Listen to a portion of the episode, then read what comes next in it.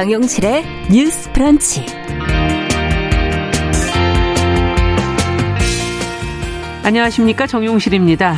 미혼모나 위기에 놓인 임산부 또 그리고 아동을 보호하기 위해서 출산을 익명화하는 법안이 지금 국회에서 발의돼 논의 중입니다. 아, 그런데 익명성을 보호해서 얻는 효과만큼 또 미혼모 출산에 대한 부정적 인식을 확산하고 아동의 권리를 침해할 수 있다는 등의 우려도 나오고 있는데요. 자, 발의된 법안의 내용 또 앞으로 논의 방향에 관해서 같이 생각해 보겠습니다.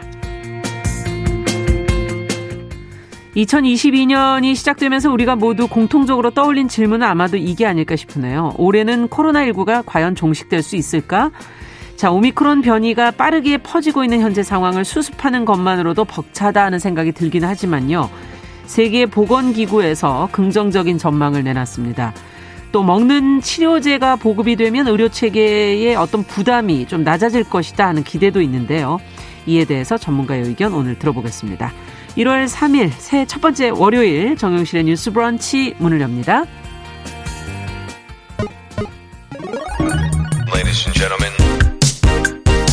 새로운 시각으로 세상을 봅니다. 정용실의 뉴스 브런치 뉴스픽. 네, 정실의 뉴스 브런치 항상 찾아주시고 참여해주신 분들 덕분에 계속 지금 저희 유지되고 있습니다. 김태현님, 장소민님, 김현옥님 감사드리고요. 콩으로 들어와 주셨고 유튜브로는 지금 640 어, 46분, 거의 650분 정도가 들어오셨네요. 어, 오늘은 평소에 보지 않았던 분들이 많이 들어오셨습니다. 어, 수진김님, 박옥란님, 아트센터님, 라이크윈드님, 미무스와님, 박진호님, 예, 감사드립니다. 자, 첫 코너 뉴스픽으로 저희는 시작을 하겠습니다. 월요일, 수요일 두 분과 함께하고 있습니다. 전혜연 우석대 개공 교수님, 안녕하세요. 안녕하세요. 전혜연입니다. 네, 조으론 변호사님, 안녕하세요. 네, 안녕하세요. 조으론입니다. 자, 오늘 첫 번째 뉴스는 대선 관련 뉴스로 시작을 하겠습니다. 국민의당 안철수 대선 후보의 지지율 상승세 심상치 않다 하는 지금 분석들이 나오고 있는데요.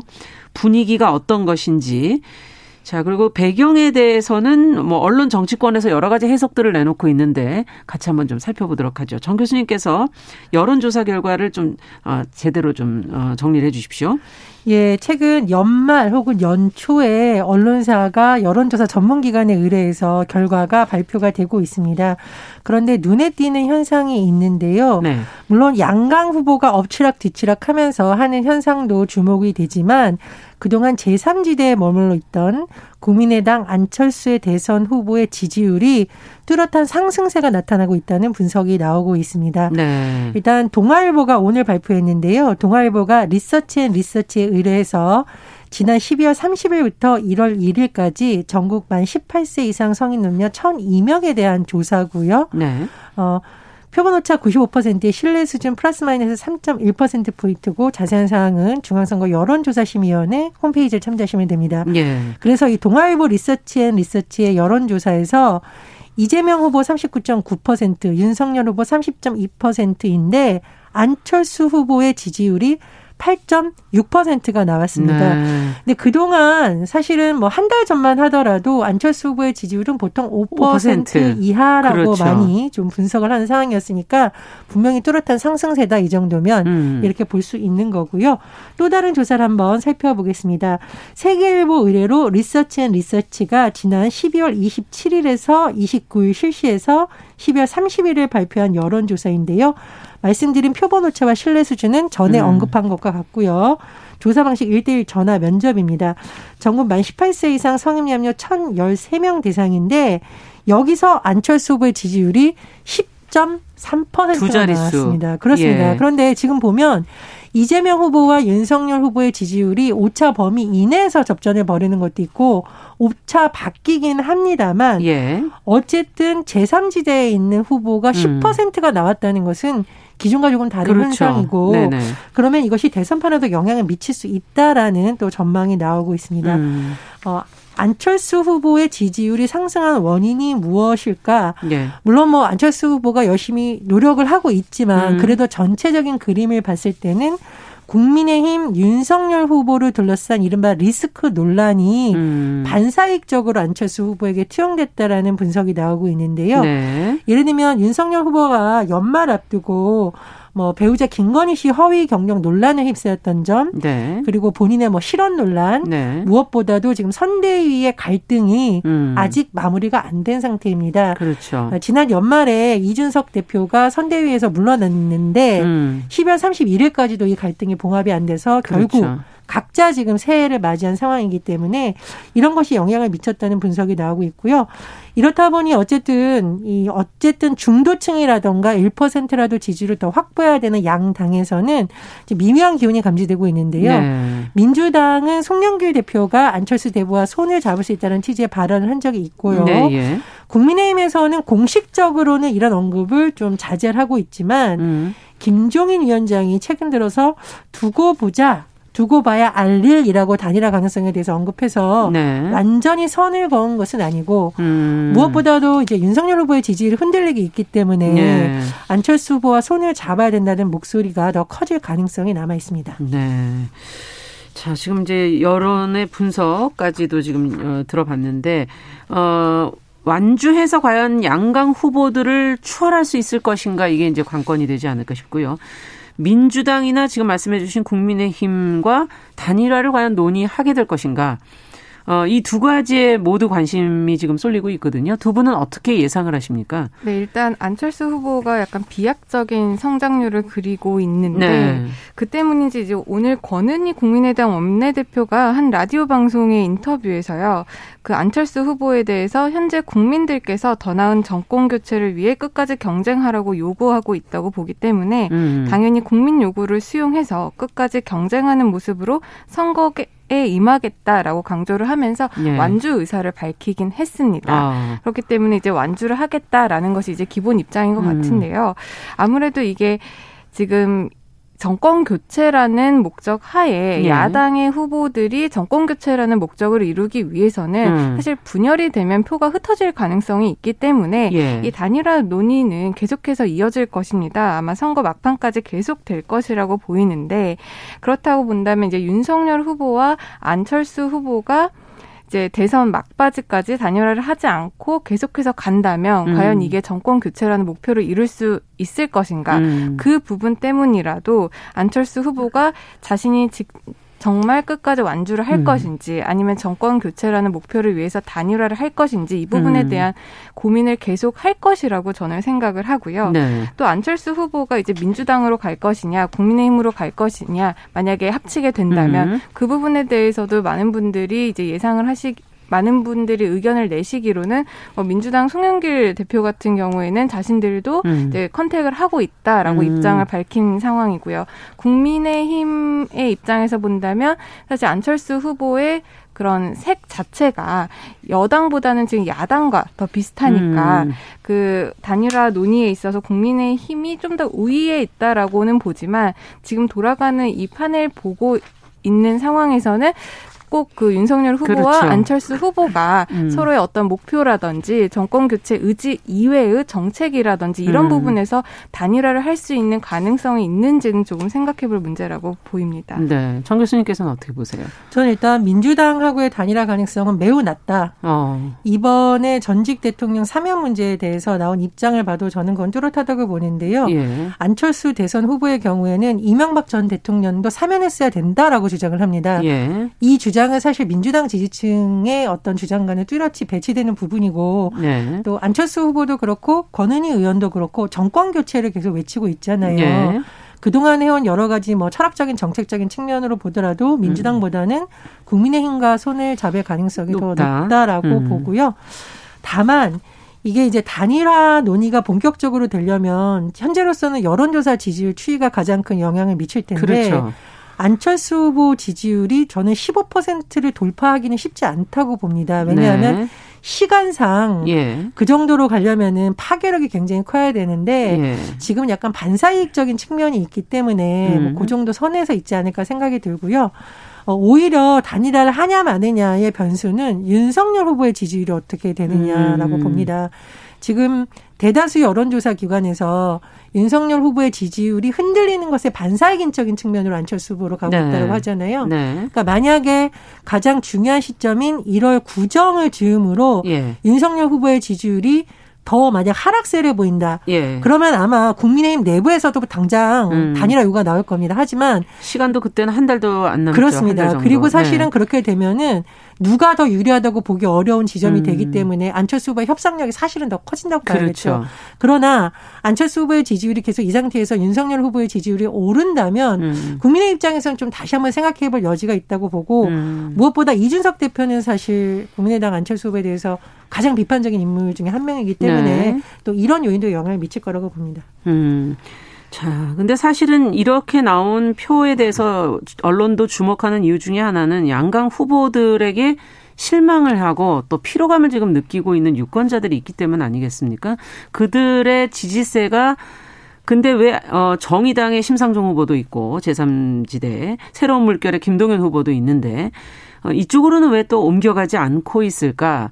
이유는 어디에 있다고 보십니까? 일단 그 심상전 후보라든지 김동연 후보가 지금 대선 출마를 선언을 하고 운동을 계속하고 있는 상황인데 네. 이두 분을 언론에서 잘 조명을 하고 있는 것 같지를 않아요. 언론이 그, 지금 편파적으로 하고 있다? 아무래도 네. 히, 그 그런 힘의 논리에 네. 의해서 언론이 아무래도 유력한 대선 유력 후보들, 네. 또 그리고 그것이 어떻게 보면은 국민들이 가장 관심이 많을 음. 부분이기 때문에 언론이 그 점을 조명을 하다 보니까 양강 그 두 명의 후보 그리고 안철수 후보를 언론에서 집중적으로 조명을 하고 있고 네. 김동연 후보나 심상정 후보에게는 상대적으로 낮은 관심도를 음. 쏟고 있는 게 아닐까 그렇게 생각을 합니다. 네, 어떻게 보십니까, 정 교수님께서는? 저는 안철수 후보를 지지하는 사람들은 중도층이거나 보수에서 좀 이탈한 네. 그러니까 정권 교체를 바라지만 윤석열 후보에게 아직은 큰 기대를 안 하는 층이 일부라고 생각을 하거든요. 음. 민주당 고정 지지층이 안철수 후보를 지지하지 않는다고 생각을 합니다. 네. 그런 측면에서 보면 정의당의 심상정 후보는 정권 교체론을 바라는 사람들의 입장에서 봤을 때는 민주당과 같은 진영에 속해 있다고 볼 수 있는 거예요. 네. 그러니까 이쪽이 이탈해서 정의당으로 갈 확률은 상대적으로 적다고 보고요. 네.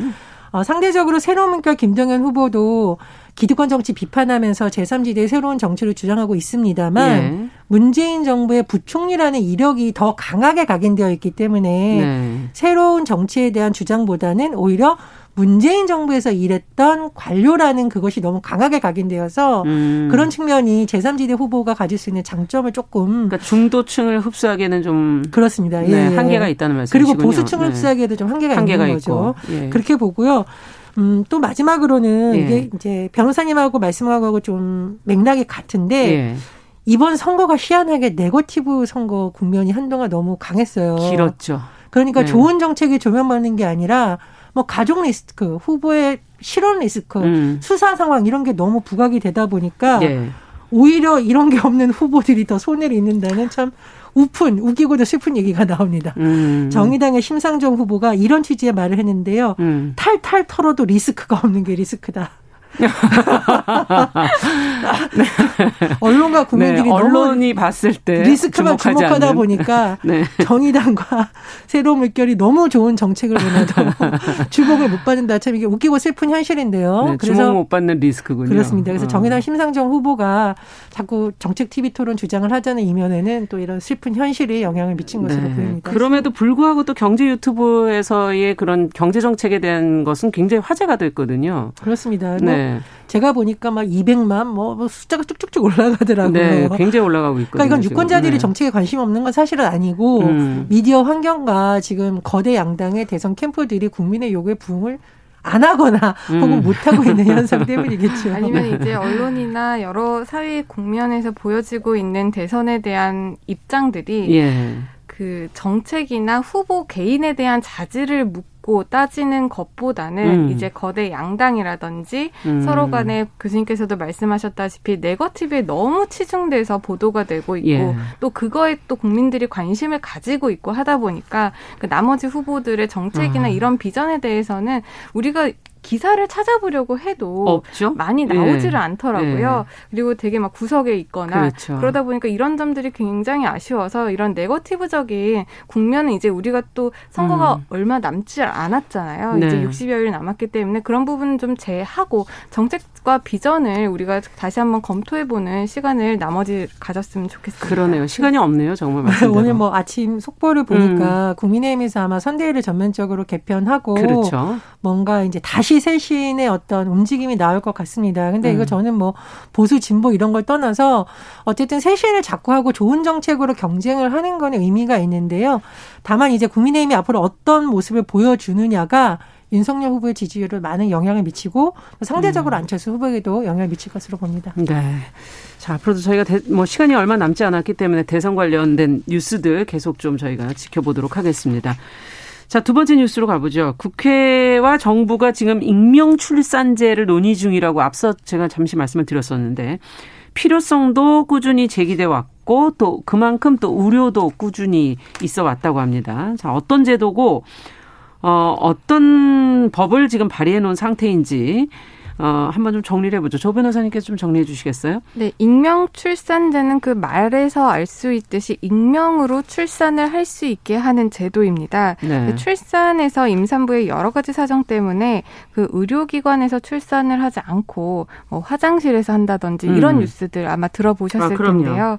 그런 산모를 보호하고 또 그런 데서 태어나면 이제 아이의 생명권이 위협을 받을 수가 있기 때문에 네. 그런 것들을 보호하겠다라는 점에서 시작된 논의로 그 임산부의 개인 정보를 감춰주겠다라는 음. 겁니다.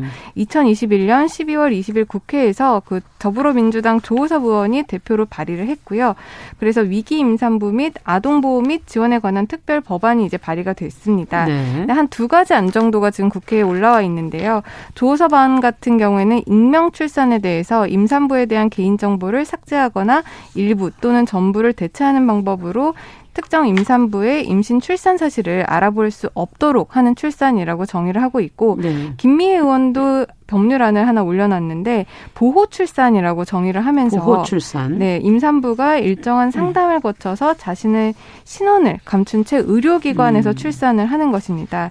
그러니까 익명 출산 그리고 이 법에 따르면 또 익명 인도라고 해서 네. 사회적 낙인이라든지 여러 가지 이유로 그 병원에서 출산을 음. 꺼리는 여성들이 안전하게 이젠 좀 아. 병원에 와서 아이를 낳고 그 아이가 건강하게 사회로 나갈 수 있, 있게 네. 하려는 의도를 담은 법안이고요. 또 이 법에는 익명 출산을 지원하는 센터 그리고 음. 익명 출산을 하기 전에 충분히 상담을 받을 수 있고 정보와 지원을 제공하는 것들을 골자로 하고 있습니다. 네. 그런데 이런 익명 출산제에서 찬성과 반대를 하는 입장이 정말 극명하게 갈리고 어떻게 차이가 있어요. 나는 겁니까? 일단 이 법안이 네. 논의가 이제 되니까 국내 입양인 연대라든지 국제 아동 인권센터, 음. 민변 그리고 여러 가지 단체에서는 굉장히 반대를 하고 있습니다. 음. 그 가장 큰 이유는 아이의 자신의 뿌리를 찾을 수 있는 권리를 해친다는 거예요. 아, 익명성으로 하기 때문에. 그쵸. 신원을 보호하니까. 엄마가 자신을 익명으로 아. 하겠다라고 하면 아이는 나중에 사회에 나와서 나의 엄마를 찾을 때 아니면 음. 아빠를 찾을 때 찾을 수가 없게 돼 버리니까 네. 아이가 자신의 뿌리를 찾을 수 있는 권리를 크게 해친다 이거고요. 음. 또 하나는 그 미혼모가 양육할 수 있는 제도적인 지원이나 이런 거를 강화를 해야지 음. 익명 출산을 함으로써 뭐 바로 입양이 익명 출산을 하면 아무래도 입양이 쉬워지잖아요. 예. 그러니까 입양을 뭐 장려하는 법이냐 이런 음. 비판이 나오고 있고요. 찬성하는 측에서는 이제 친생 부모의 익명성을 보호를 하고 네. 그 여성의 자기 삶에 대한 자율 결정권 이런 음. 측면이라든지 영아가 태어날 때 출산을 네. 할때 생명의 위협을 받지 않고 안전하게, 음, 안전하게, 태어날 수 있는 측면에서 찬성을 하고 있습니다. 네. 둘다 지금 생각할 거리를 좀 주는 어, 부분이 있는 것 같아요. 어떻게 보시는지 엄마도 중요하고 또 아이도 중요하고 어, 어떤 제도들을 더 생각해 볼 수 있는지 두 분의 생각을 좀 듣고 싶습니다. 네, 아마 이제 이게 최근에 너무 이제 아이들이 좀 유기가 되거나 많이 됐죠. 어, 10대의 음. 부모들이 아이를 책임질 음. 수 없으니까 아까처럼 뭐 화장실, 모텔 이런 데서 출산을 네. 하고 돌보지 못하는 이런 현실을 좀 바꿔보려고 하는 취지에서 출발한 것 같은데 음. 문제는 법이 그런 취지에서 발의된다고 해서 과연 그렇게 될 것이냐에 대해서는 음. 좀 조금 비판적으로 봅니다. 네. 제가 이제 그 한부모 가족이라던가 그런 기관을 대표하는 음. 분들을 만날 기회가 있었는데요. 저도 처음에는 음. 아니 이런 기관에서 일한다는 걸 이렇게 떳떳이 할 수 있는 문화가 형성됐나 생각을 했는데 음. 이분들이 너무 당당하게 권리와 이런 것에 음. 대해서 얘기하시는 거예요. 그래서 제가 거꾸로 생각을 하게 됐는데 만약에 우리가 미혼모에 대해서 편견이 거의 없고 그리고 거기서 태어난 음. 아이들이 법적으로 어떤 차별도 받지 않고 사회에서 낙인이 찍히지 않는다면 굳이 엄마가 내 이름을 비밀로 해주세요. 그리고 얘에게도 내 신원을 알리지 마세요. 음. 이렇게 했을까라는 생각이 들어요. 음. 그래서 장기적으로 좀 이런 쪽으로 자꾸 고민을 해야지 이런 법으로 해놓는 것은 임시 음. 방편적이고 그런 것이라고 저는 생각이 네, 들고요. 근본적으로 가야 될 방향은 아니다 이런 말씀이신 그렇습니다. 거죠? 그러니까 이 법이 음. 취지는 제가 말씀드렸듯이 뭐 유기된 아이의 생명권 보장하고 편안한 환경에서 산모가 낳겠다는 네. 거지만 결과적으로는 아이를 낳기도 전에 벌써 포기해 버리는 걸 전제로 하는 그렇죠 음. 촉진하는 네. 부작용이 있을 수 있다. 저는 이렇게 생각을 하고요. 두 번째로 제가 어, 외국에서 나온 영화 준호라는 영화를 한번 네. 다시 한번 봤는데요. 16살 아이고요. 예. 남자친구와의 사이에서 뜻하지 않게 아이가 생겼는데 음. 저는 이 영화를 보면서 굉장히 놀랐던 게 이 아이의 부모님 음. 그리고 이 아이가 이 소녀가 아이를 낳겠다고 했을 때 주변의 반응 음. 그리고 입양을 하게 가는 과정에서 음. 이 16살짜리가 입양을 하려고 하는 부모를 직접 다 만나고 의논하고 네. 그리고 아이가 그러면 제대로 된 환경에 살수 있지 다 같이 고민하고 이렇게 음. 하거든요. 근데 음. 만약에 우리나라에서 이런 일이 있었다면 물론 일부 영화에서 긍정적으로 다루긴 했습니다만 아마 아이는 학교를 다니지 못하게 됐을 거고 음. 그 동네에서 살기 어려웠을 거고 입양을 보내더라도 엄마가 평생 누구인지 알지 마 하다가 드라마처럼 뭐 뜻하지 않게 알게 되거나 이런 음. 현실이 되지 않을까 생각이 들어요. 그래서 제가 영화 준호를 말씀을 드리는 것은 지금 미혼모 한 명에게만 책임을 주기 때문에 이렇게 되는 거지 음. 많은 사람들의 지원과 음. 그리고 따뜻한 격려 속에서 출산이 이뤄진다면 조금 더 이런 유기 문제가 줄어들 수 있지 않을까 음. 좀 그런 생각을 해봤습니다. 네. 어, 저는 이제 교수님이랑 의견이 좀 일치하는 부분도 있고 좀 음. 다른 부분도 있는데 일단 다른 부분을 말씀을 드리면 이 익명 출산제라는 것은 뭐 겉으로는 산모도 보호하고 음. 아이도 보호하겠다라는 입장에서 이제 출발이 돼요. 이제 그 내면을 들여다보면은 아까 교수님께서 말씀하신 것처럼 그 우리나라에서 그 영화가 유기되는 게 음. 연평균 100회 이상이라고 합니다. 연평균. 100건. 네, 100건 예. 이상이라고 하고 예. 또 영화 살해하는 것이 이제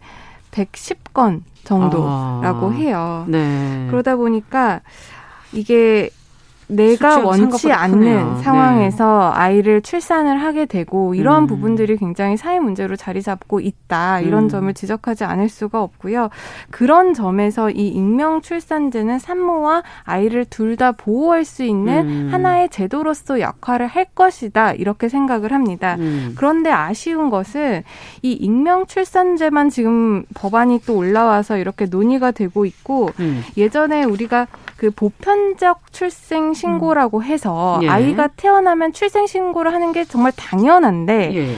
지금도 출생 신고가 되지 않은 채 몇십 년을 살았다 음. 이런 기사가 나오고 있단 말이에요. 보게 되죠. 그런데 그 출생 신고라는 것은 하지 않으면 아이가 학교도 갈 수가 없고요. 그렇죠. 아이가 기본적인 예방 접종도 할 수가 없고 네. 우리나라에서 아이에게 지원되는 어, 여러 가지 지원의 혜택을 받을 수가 음. 없어요. 그런데 왜 이 출산 출생 신고를 안 하느냐? 음.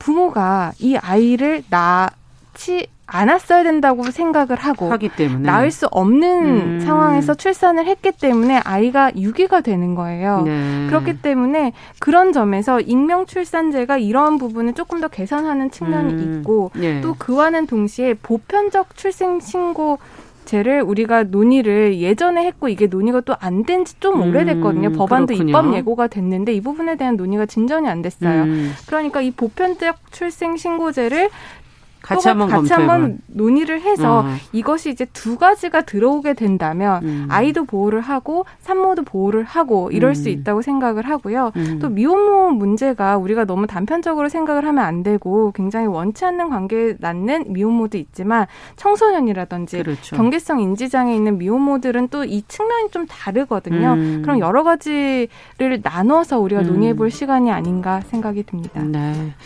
자, 오늘 뉴스픽 여기까지 말씀 듣겠습니다. 조으론 변호사, 전혜영 교수 두 분과 함께 오늘 생각할 거리들 많이 주신 것 같아요. 감사드립니다. 말씀 잘 들었습니다. 정우실의 뉴스 브런치 1부 마치고 잠시 후에 돌아오겠습니다.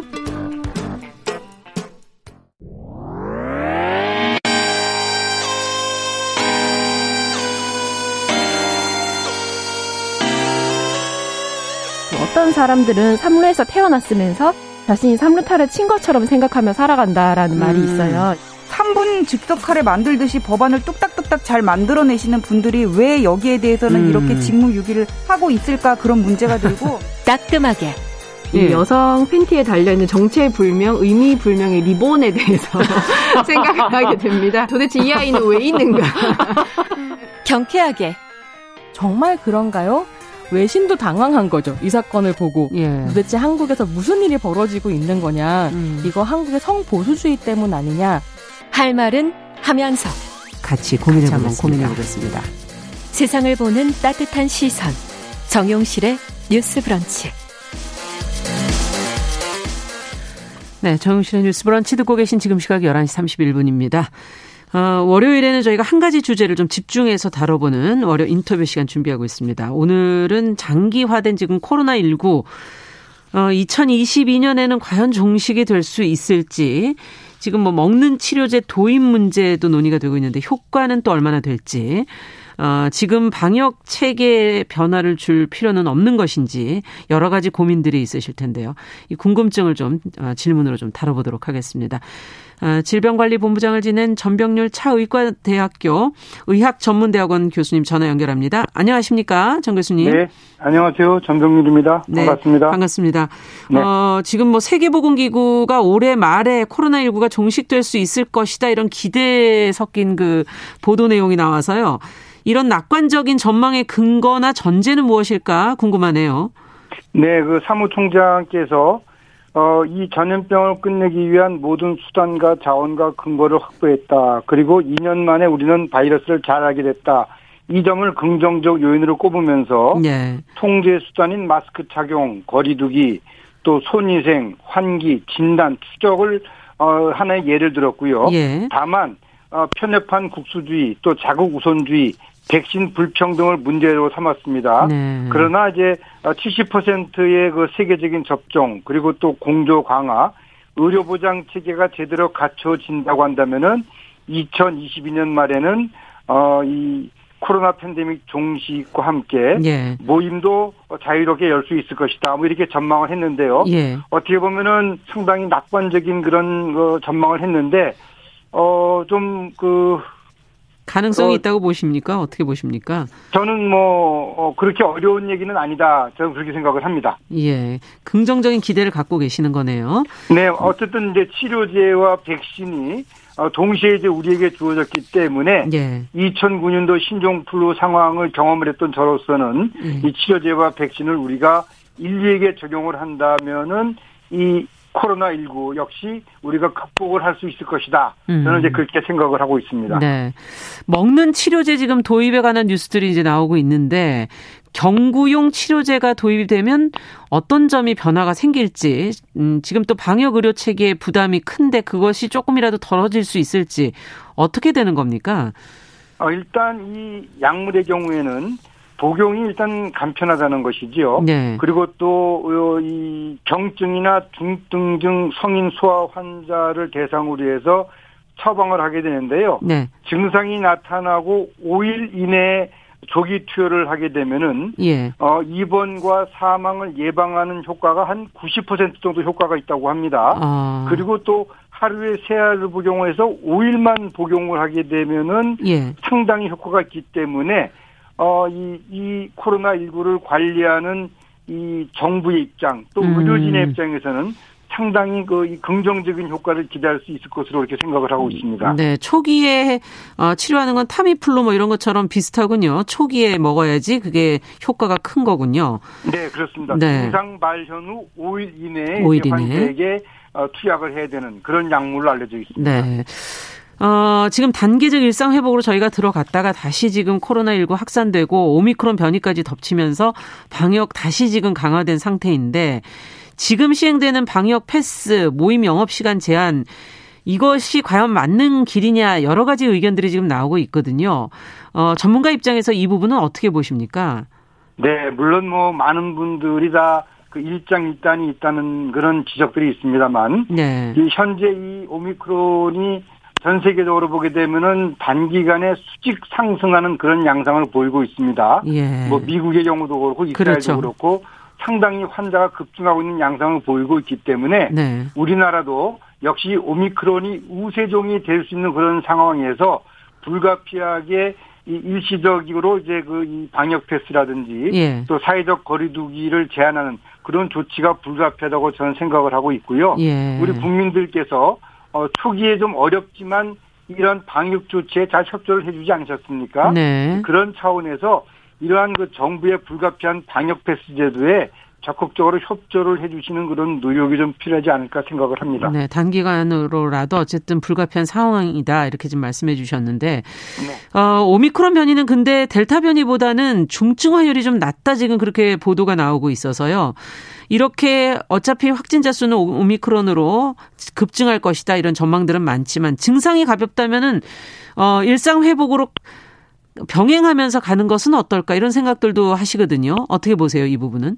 네, 뭐 사실 뭐 사람들은 독감 정도의 단순한 질병 아니냐, 뭐 예. 이러면 우리가 그냥 안고 갈 수도 있지 않느냐 생각을 할 수 있는데요. 예. 우리가 지난 한 달 동안에 이 코로나라는 질병으로 인해서 위중증도가 높아지고 또 치명률이 높아지는 상황을 직접 목격하지 않았습니까? 예. 근데 이 오미크론이 만약에 이 증상이 경미하다 하더라도 이 환자가 급증하게 돼서 예. 우리나라 의료 체계를 망가뜨리는 그런 상황으로 환자가 급증하게 되면은 역시 그 중에서도 증상이 심해지고 또 사망자가 늘어나는 상황이 발생될 수가 있기 때문에 네. 그러한 환자가 급증되는 상황을 막기 위해서라도 불가피하게 이 오미크론의 환자가 늘어나는 것들을 막기 위해서는 음. 어쩔 수 없이 단기간에 사회적 거리두기 상황을 우리가 좀 유지를 해야 될 필요가 있겠고요. 네. 또 그렇게 하기 위해서는 아마도 적어도 1월 말까지 즉 이 설 명절 이전까지는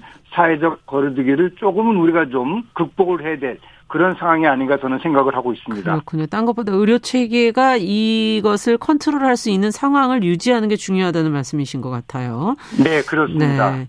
자, 이미 이제 3차 백신 접종이 시작이 됐고 많은 분들이 이제 하고 계시고 앞으로 근데 걱정은 계속해서 변이가 나오게 되면 또 백신을 추가로 맞아야 되는 거 아니냐 이런 생각이 들고 언제까지 도대체 몇 번을 더 맞아야 하는 건가 이런 얘기까지 지금 나오고 있거든요. mRNA 이 백신을 반복해 맞는 게 우리 몸에 어떤 어, 작용이 있을까, 장기적으로 또 어떤 영향을 미칠까 이런 걱정도 많이 나오고 있습니다. 어떻게 보십니까? 네, 사실 그 우리 그 전 세계적으로 지금 백신의 시험장이라고 하는 이스라엘에서 네. 4차 접종을 준비하면서 이 mRNA 백신 4차 접종에 대해서 의구심을 그런 제기하는 문제가 있었고 예. 이에 따라서 접종 계획을 일시적으로 좀 보류했던 그런 상황이 발생을 했었습니다. 음. 그러나 이제 일정 시점이 지나면서 지난 2일이죠. 그 이 이스라엘 정부가 4차 접종을 실시하기로 방침을 발표했습니다. 아. 이 이야기는 뭐냐면은 네. 메신저 RNA 이 반복 접종에 대해서 큰 문제가 없다라는 걸 이제 이스라엘 정부가 이제 그 확인을 했다라는 점이고요. 네. 그리고 또 앞으로 또 이 4차 접종을 하더라도 어, 이 이스라엘 정부는 의료진 대상으로 해서 이 백신 접종에 대한 효용성을 어 입증하겠다 이런 발표를 했습니다. 예. 그렇기 때문에 일단 우리나라도 이러한 이스라엘의 그 4차 접종 효용성에 대한 것들을 한번 좀 지켜볼 필요가 있겠고요. 예. 어, 또 의료진들도 지금 이 접종 자체에 대한 안전성이 예. 그뭐 예상치 못한 부작용을 초래할 수도 있다라는 그런 주장은 있으나 네. 아직까지 거기에 대해서 크게 문제를 제기할 만한 그런 상황은 아니다라는 것들이 좀 우세한 의견인 것으로 좀 보여지고 있습니다. 그렇군요. 근데 네. 백신을 맞아도 어차피 지금 돌파 감염이 된다면 치료제로 그냥 해결하면 안 되겠는가 이렇게 생각하시는 분들도 계신데 이건 어떻게 보세요? 아, 그런데 이 백신 접종으로 인해서 감염이 생기더라도 그 이 질병의 중증도를 낮추는 효과가 있기 때문에 네. 우리가 접종을 기피해서는 안 된다라는 걸 다시 한번 강조를 하고 싶고요. 예. 그리고 이 치료제 치료제라는 것이 아직까지는 이 물량 자체가 그렇게 충분치 못하기 때문에 아. 이 치료제를 가지고 백신을 대체한다는 것은 대단히 위험한 발생이라고 저는 얘기를 하고 싶습니다. 네. 그리고 이제 국내에서도 네. 아직까지 백신 물량을 확보하는 것은 초기 단계고요. 예. 어, 우리 정부도 현재로서는 이이 파이자와 머크사를 통해서 불과 100만 명분의 백신, 아, 저, 치료제를 확보한 그런 상황이기 때문에 예. 이 치료제가 절대로 백신을 대체할 수 없다. 아. 단순히 이 치료제는 백신의 어, 보조 수단입니까? 보조제 역할이다. 네. 그렇게 이제 보셔야 되겠습니다. 네, 아직 물량의 확보나 이런 것이 아직 좀 부족하군요. 네, 그렇습니다. 네, 지금 어 잠시 좀 나아지긴 했지만 코로나 19 상황이 계속 길어지면서 어 지금 금세 포화 상태가 되는 병상 문제 또 의료진도 보면은 그 숫자가 어 그 부담이 수가 적다 보니까 지금 앞으로 더 확충해야 되는 거 아니냐 이런 지금 어 얘기들도 나오고 있어요. 근본적으로는 지금 어떤 정책을 좀 펴야 될까요? 네, 뭐 지난 12월 한 달 동안에 우리가 그 수도권, 비수도권 할 거 없이 중증 병상이 포화 상태가 돼서 상당히 어려운 상황을 겪었는데요. 네. 다행히 이제 우리 그 이 종합병원들이 자발적으로 어 중증병원으로 전담병원으로 이제 그 저 이 발표들을 그 하시더라고요. 해줌으로써 네. 이 위기를 극복을 했습니다. 네. 어, 지금 이 이런 상황은 이 정부가 전국적으로 종합병원을 전담병원 하는 것이 무엇보다 중요하다는 것을 단적으로 보여주는 얘기 때문에 아. 어, 지금 당장 뭐 수도권 비수도권에 그 중증 병상이 여유가 있다고 해서 현 상황에 만족할 것이 아니라 예, 예. 계속해서 이 종합병원을 전담병원으로 확보하는 노력을 하고 그리고 또 이 공중보건의 선생님들과 군의관 선생님들을 네. 어 우리가 좀 그 이 이전 전담병원에 예. 이, 이 그 코로나 19 이 진료를 전담할 수 있도록 아. 사전에 좀 교육을 좀 시켜서 네. 이분들을 전담병원에 배치를 해서 인력을 보강해야 되겠군요. 어, 이 음. 코로나 19 환자들을 어, 충분히 진료할 수 있도록 하는 그런 노력을 해줘야지만이 음. 앞으로 닥칠 그런 환자들에 대해서 위기를 극복할 수 있지 않을까 저는 이제 그렇게 생각을 합니다. 네, 그러니까 전담병원 확보와 또 인력 보강을 공중보건이나 군의관을 통해서 전담병원으로 사전 배치하는 그런 방법이 필요할 것 같다. 네, 왜냐하면 네. 대학병원은 음. 그 나름대로의 위중증 환자들 계속 그렇죠. 진료를 해야 되기 때문에 예. 이들 병원이 전담병원이 돼서는 안 된다. 저는 이제 그렇게 예. 생각을 합니다. 알겠습니다. 오늘 말씀 잘 들었습니다. 감사합니다. 네, 감사합니다. 네, 월요 인터뷰 오늘은 차의과대학교 전병률 교수와 함께 새해에는 코로나19가 과연 종식이 될지 또 먹는 치료제 도입 효과 등을 같이 살펴봤습니다.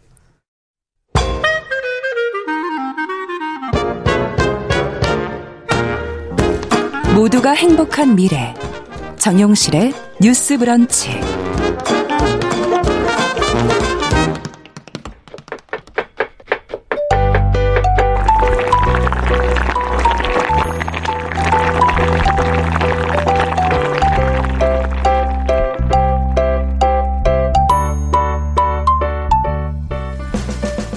정신의 뉴스 브런치 지금 11시 43분 됐고요. 건강한 식탁 이어가겠습니다. 음식과 식생활에 대한 정보 재밌게 전해드리는 시간입니다.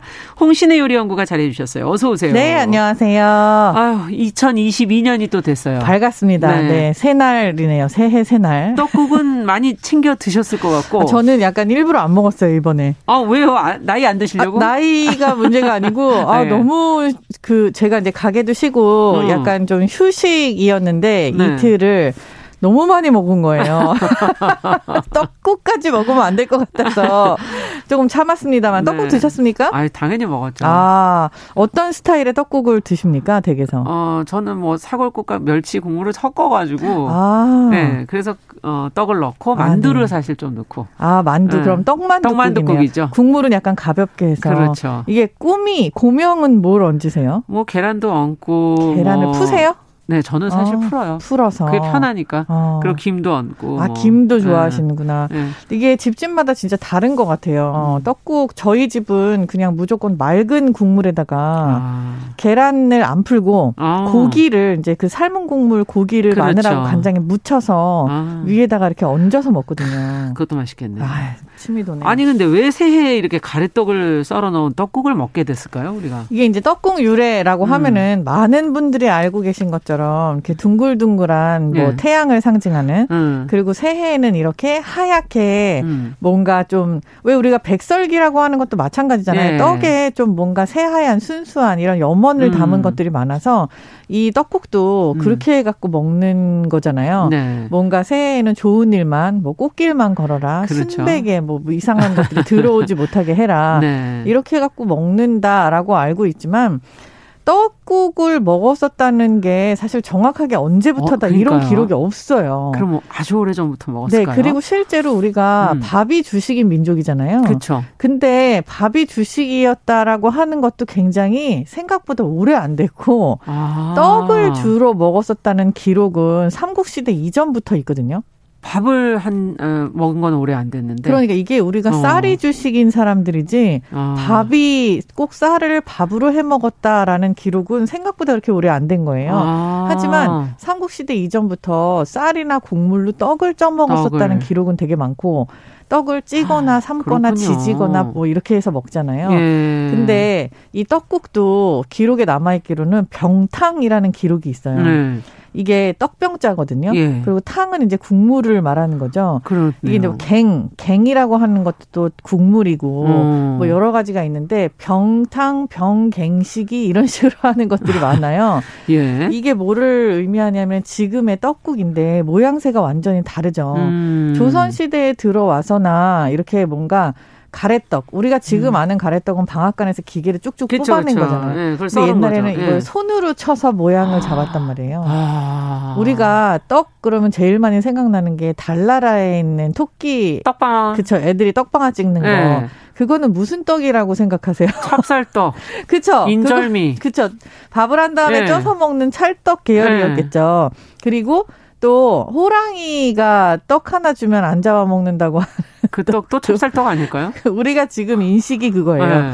우리가 이렇게 맛있는 떡, 네. 뭐 간식으로 먹는 떡 이런 떡들은 다 찰떡 계열인 거고 네. 주식으로 먹는 떡들이 다 맵쌀 계열이에요. 아. 맵떡들. 아. 그렇기 때문에 떡 그 떡볶이, 떡국 이런 거에 들어간 건 다 맵쌀 떡들이잖아요. 예, 맞아요. 근데 옛날에 기계가 있기 이전에는 우리도 어. 이걸 다 손으로 쳐서 먹었기 때문에 달나라에서 떡방아를 찢는 것도 그리고 산 넘는 어머니한테 호랑이가 그 뜯어먹던 것도 어, 어. 그것도 다 맵떡일 가능성이 큰 거예요. 주식떡인 아, 거. 그렇군요. 이게 약간 이렇게 재미있는 포인트가 있는데 음. 떡국은 그래서 솔직히 언제부터 먹었다라는 게 없지만 산업화 이후에 기계가 발달이 되면서 음. 모든 집들이 이런 떡들을 평준화해서 먹을 수 있게 그렇죠. 되고 그리고 써는 방법이 약간 달라지는 음. 그런 정도로 발달을 해서 비스듬히 썰 것이냐 동글동글하게 썰 것이냐 또 뭐 종이장에 네. 비치게 써냐 두껍게 써냐 그렇죠. 뭐 이렇게 약간 다른 방식으로 해서 지금까지 아. 발전이 되었다라고 보시면 좋을 것 같아요. 네, 그렇군요. 근데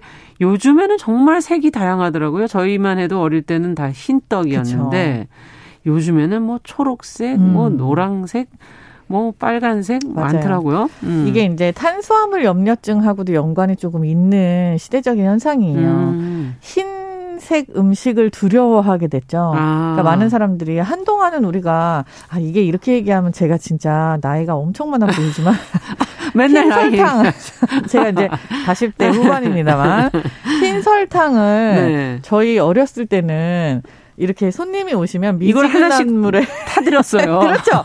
정용실 아나운서님도 기억하시는 거죠? 아유, 얘기 하나만 하죠. 이게 흰 설탕이 나온 지 얼마 안 됐을 때였어요, 그때가. 그게, 그게 하나가 선물이었다니까요. 그러니까 설탕을 3kg씩 가져가면 굉장히 명절에? 부잣집에 네. 선물로 주는 거고 약간 이렇게 하얀 색깔 정제된 음식이 음. 굉장히 고급인 걸로 대접을 받는 시대가 있었어요. 그럼요. 얼마 안 됐어요, 사실. 그렇죠. 맞아요. 이게 이제 60년대, 70년대예요. 네. 이때가 화학이라는 글자가 붙으면 굉장히 선진 문물처럼 그렇죠. 보이고. 네. 근데 떡도 그래서 우리가 맨날 먹던 그 밥들이 네. 거칠거칠하고 껍데기가 음. 있는 영양가가 있는 밥들이 아니고 쌀을 많이 벗겨서 그쵸. 뭔가 보존성을 좋게 하고 더 부드러운 밥맛이 나는 게더 네. 좋다라는 인식을 가지게 된 때거든요. 네. 그래서 흰 떡도 요때부터 유행을 하기 시작하죠. 음. 옛날부터도 떡은 하얀색이 많았어요. 네. 왜냐하면 그렇게 해야지 잘 쪄지고 쌀, 의미가 네. 있으니까. 아. 그렇기 때문에 떡 음. 자체가 음. 서민 음식이라기보다는 굉장히 특별한 날 먹는 고급 음식이었었던 그렇군요. 거죠. 근데 이게 보급화가 되면서 쌀 용량이 쌀 생산이 늘어나고 예. 방앗간이 많이 생길 수 있는 여건이 마련이 됩니 다. 되면서 음. 산업화하고 함께 지금 같은 흰떡이 된 건데 음. 그 가래떡이 왜 이제 이러냐 질문 주신 거잖아요. 네.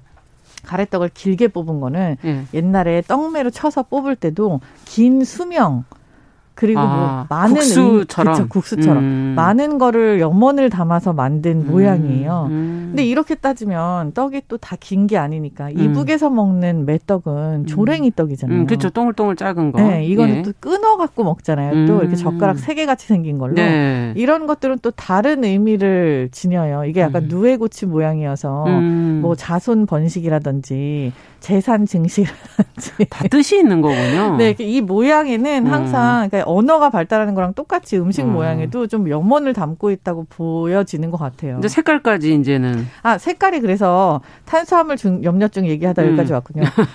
그 하얀 색깔에 네. 대한 염려증이 좀 생기다 보니까 다른 것들을 넣어서 그 하얀색의 비중을 조금 떨어뜨리는 거죠. 그럼 뭘 넣어요? 거기? 초록색 같은 경우에는 뭐 녹차나 아. 니면 클로렐라도 요즘에 넣고요. 클로, 클로렐라. 시금치라든지 네. 뭐 이런 초록 색깔이 많이 들어가는 거. 빨간색은 옛날부터 뭐 백년초, 딸기가루 아. 뭐 이런 걸 많이 어. 넣었죠. 지금 노란색이 굉장히 유행인데 이거는 뭡니까? 호박입니까? 그렇죠. 호박도 넣고요. 호박은 아, 예 원물이 들어가니까 훨씬 더 선호하시고 음. 치자 가루를 사용하는 음. 경우들도 있죠. 음. 그래서 이렇게 색 색깔의 떡을 만들면 사실 영양적으로는 조금 더 보완이 되는 면이 없잖아 있긴 합니다. 네. 이게 남았어요. 이제 1월 1일 떡국떡을 뭐 떡국떡이 남으면은 그걸 어떻게 활용하면 좋을까요? 어, 냉동해야 됩니다. 아, 냉동해야 네. 된다. 떡의 보관은 냉장이 아니에요. 음. 떡이 그러니까 쌀을 호화시키 쌀을 익힌 거잖아요. 예, 그렇죠. 이게 냉장 온도 5도, 7도 사이에서는 너무 빨리 노화가 되고 노화가 음. 되고 나면은 살 다시 살지 못해요. 어, 딱딱하게 그냥 굳어 버린다는 네. 거죠. 음. 근데 이제 냉동을 해서 안에 있는 수분까지 같이 얼렸다가 그걸 음. 다시 그냥 해동을 안 하고 해동을 하면 안 돼요. 네. 그렇게 하면 떡이 갈라져요. 아, 그래서 갈라지는 거군요. 네, 바로 음. 끓이거나 조리를 하면 음. 훨씬 더 맛있게 먹을 수가 있어요. 네. 그 아까 잠시 이제 조랭이 떡국 얘기해 주시니까 네. 이게 지역마다 떡국이 다르잖아요. 다르죠. 평양식, 개성식, 음. 뭐, 뭐, 다, 뭐, 슴슴한 이북 그 방식도 있고 또 음. 다른 지역은 또 그 두께 만두나 뭐 떡의 두께 이런 것도 좀 다르지 않을까 맞아요. 싶은데요. 만두까지 음. 가지 않더라도 국물에서 일단 차이를 많이 보이고요. 아. 그리고 그 혹시 떡국에 떡을 구워서 먹는 거 들어보셨어요? 아니요. 이게 이제 어디, 남쪽 지방, 그러니까 뭐 충청도나 이런 쪽에서 음. 많이 하는데 이름이 구분 떡국이에요. 어, 구분 떡국. 네, 구분이라고 하는 게 이제 휘어져 있다가 아니고 네, 구운 거예요. 음. 구운 떡국. 그래서 어, 가래떡의 모양을 하고 있지는 않아요. 지금 우리가 생각한 것처럼 음. 약간 떡을 쳐서 만든 때에 버릇인 것 같은데 약간 네모 반듯하게 만들어서 아. 혹은 크게 떡을 쳐갖고 만든 다음에 이렇게 눌러서 네. 그걸 썰은 다음에 구워요? 그거를 구워요 한 입씩 다. 그럼 고소하긴 하겠는데요. 떡을 굽고 나면 아무래도 겉에 좀 질감이 바삭하게 생기니까 네. 이 상태로 떡국을 만들어도 우리가 아는 것처럼 그 진짜 그렇게 막 흐느적거리는 떡국이 아닌 거예요. 안 풀어지고. 안 풀어지고. 음. 근데 이렇게 해서 만든 떡국을 구분 떡국이라고도 하고 음. 국물은 뭐 다 크게 상관이 없는데 대부분 멸치 육수나 네. 아니면 그냥 고기 육수를 그렇죠. 사용하시는 것도 있고 이북 같은 경우 제가 아까 말씀드린 음. 것처럼 그러니까 저희 집은 또 평양 쪽이어갖고 더 그럴 수도 있지만 음. 맑은 국물, 양지머리 국물을 양지머리 사용해서 국물. 그 삶은 고기마저도 고명으로 다 음. 사용을 하는 그렇죠. 지방이 많고 또 조금 더 올라가면은 사골국이 굉장히 많죠. 사골. 서울도 네. 사실은 영향을 받아서 사골국 많이들 많이 쓰시죠. 예. 네. 사골은 조금 더 진하고 네. 굉장히 무거운 면이 없지 않아 있어요. 음. 남쪽 지방으로 갈수록 해물 국물의 비율이 조금 늘어나는 해물 것 같기는 국물이 또 있어요. 제일 아. 크게 차이가 나는 건 사실은 고명이에요. 꿈이. 어. 이게 떡국을 예. 이북에서는 지금 제가 맑은 국을 끓인다고 했지만 옛날에는 사실 꽁으로 더 많이 끓였어요. 아, 그건 들어본 것 네. 같네요. 꽁. 그래서 꽁 대신 닭이라는 얘기 들어보셨잖아요. 그럼요. 꽁을 더 이상 구하기가 힘들어진 다음에 이 음. 얘기가 생기는 게 새해 첫날에 귀한 꽁으로 만든 떡국을 음. 먹어야 되는데 그걸 구하기가 힘드니 그냥 닭으로 대신한다. 네. 이런 얘기가 이제 이것도 이제 오래된 얘기는 아닌 거죠. 그러니까 음. 그리고 뭐 조류를 이용해서 끓이는 거 음. 그리고 서해안 지방은 섭 있잖아요. 섭 토종 홍합. 네, 섭. 이걸로 국물을 내 가지고 떡국을 끓여요. 아, 이것도 시원하겠네요. 네네네. 음. 근데 이제 홍합 국물 뭔지 아시잖아요. 예, 진한데 그냥 감칠맛이 엄청나고 예. 시원하고 맞아요. 여기에 또 떡이 들어간다고 생각하면 정말 엄청난 음, 맛인 거죠. 그러네요. 위에다가 뭐 겨울 시금치라든지 음. 이런 것들을 한번 슬쩍 데쳐서 나물로 올리는 경우도 있더라고요. 아. 되게 재미있는 게 제주도는 메밀의 산지잖아요. 예. 제주도에서는 또 떡국을 안 먹더라고요. 아. 그 대신 메밀로 만든 떡 비슷한 것들을 끓이거나 예. 그리고 뭐 몸국이라거나 이런 몸국. 우리가 네, 음. 그런 고깃국인데 뭐 해산물이 들어간 것들 이런 거에다가 조금씩 떡을 음. 넣어서 먹는 경우들도 있고 그게 대부분 또 메밀떡이었고요. 메밀떡. 강원도 같은 경우에는 옹심이라고 하는 감자떡을 쓰죠. 감자떡. 어, 감자떡을 쓰는데 네. 이것도 국물은 또 해산물은 이제 해, 그 해변가는 해산물을 쓰고 아. 산 지방은 또 고기를 쓰거나 황태를 쓰거나 이렇게 아, 국물 맛이 정말 천차만별이군요. 그렇죠.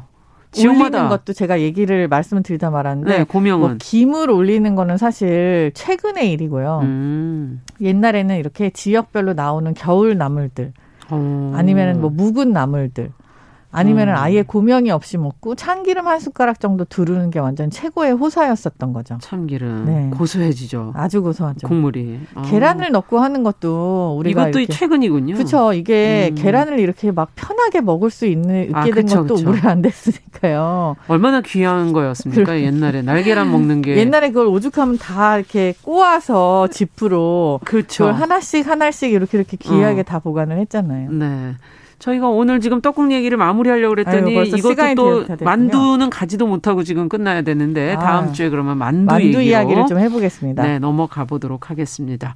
자, 홍신의 요리연구가와 함께한 건강한 식탁, 새해 많이 먹는 떡국, 만두 얘기는 다음 주에 이어드리겠습니다. 감사합니다. 감사합니다. 자, 정용실의 뉴스 브런치 1월 3일 월요일 순서 여기서 인사드립니다. 저는 내일 오전 11시 5분에 다시 찾아뵙겠습니다. 감사합니다.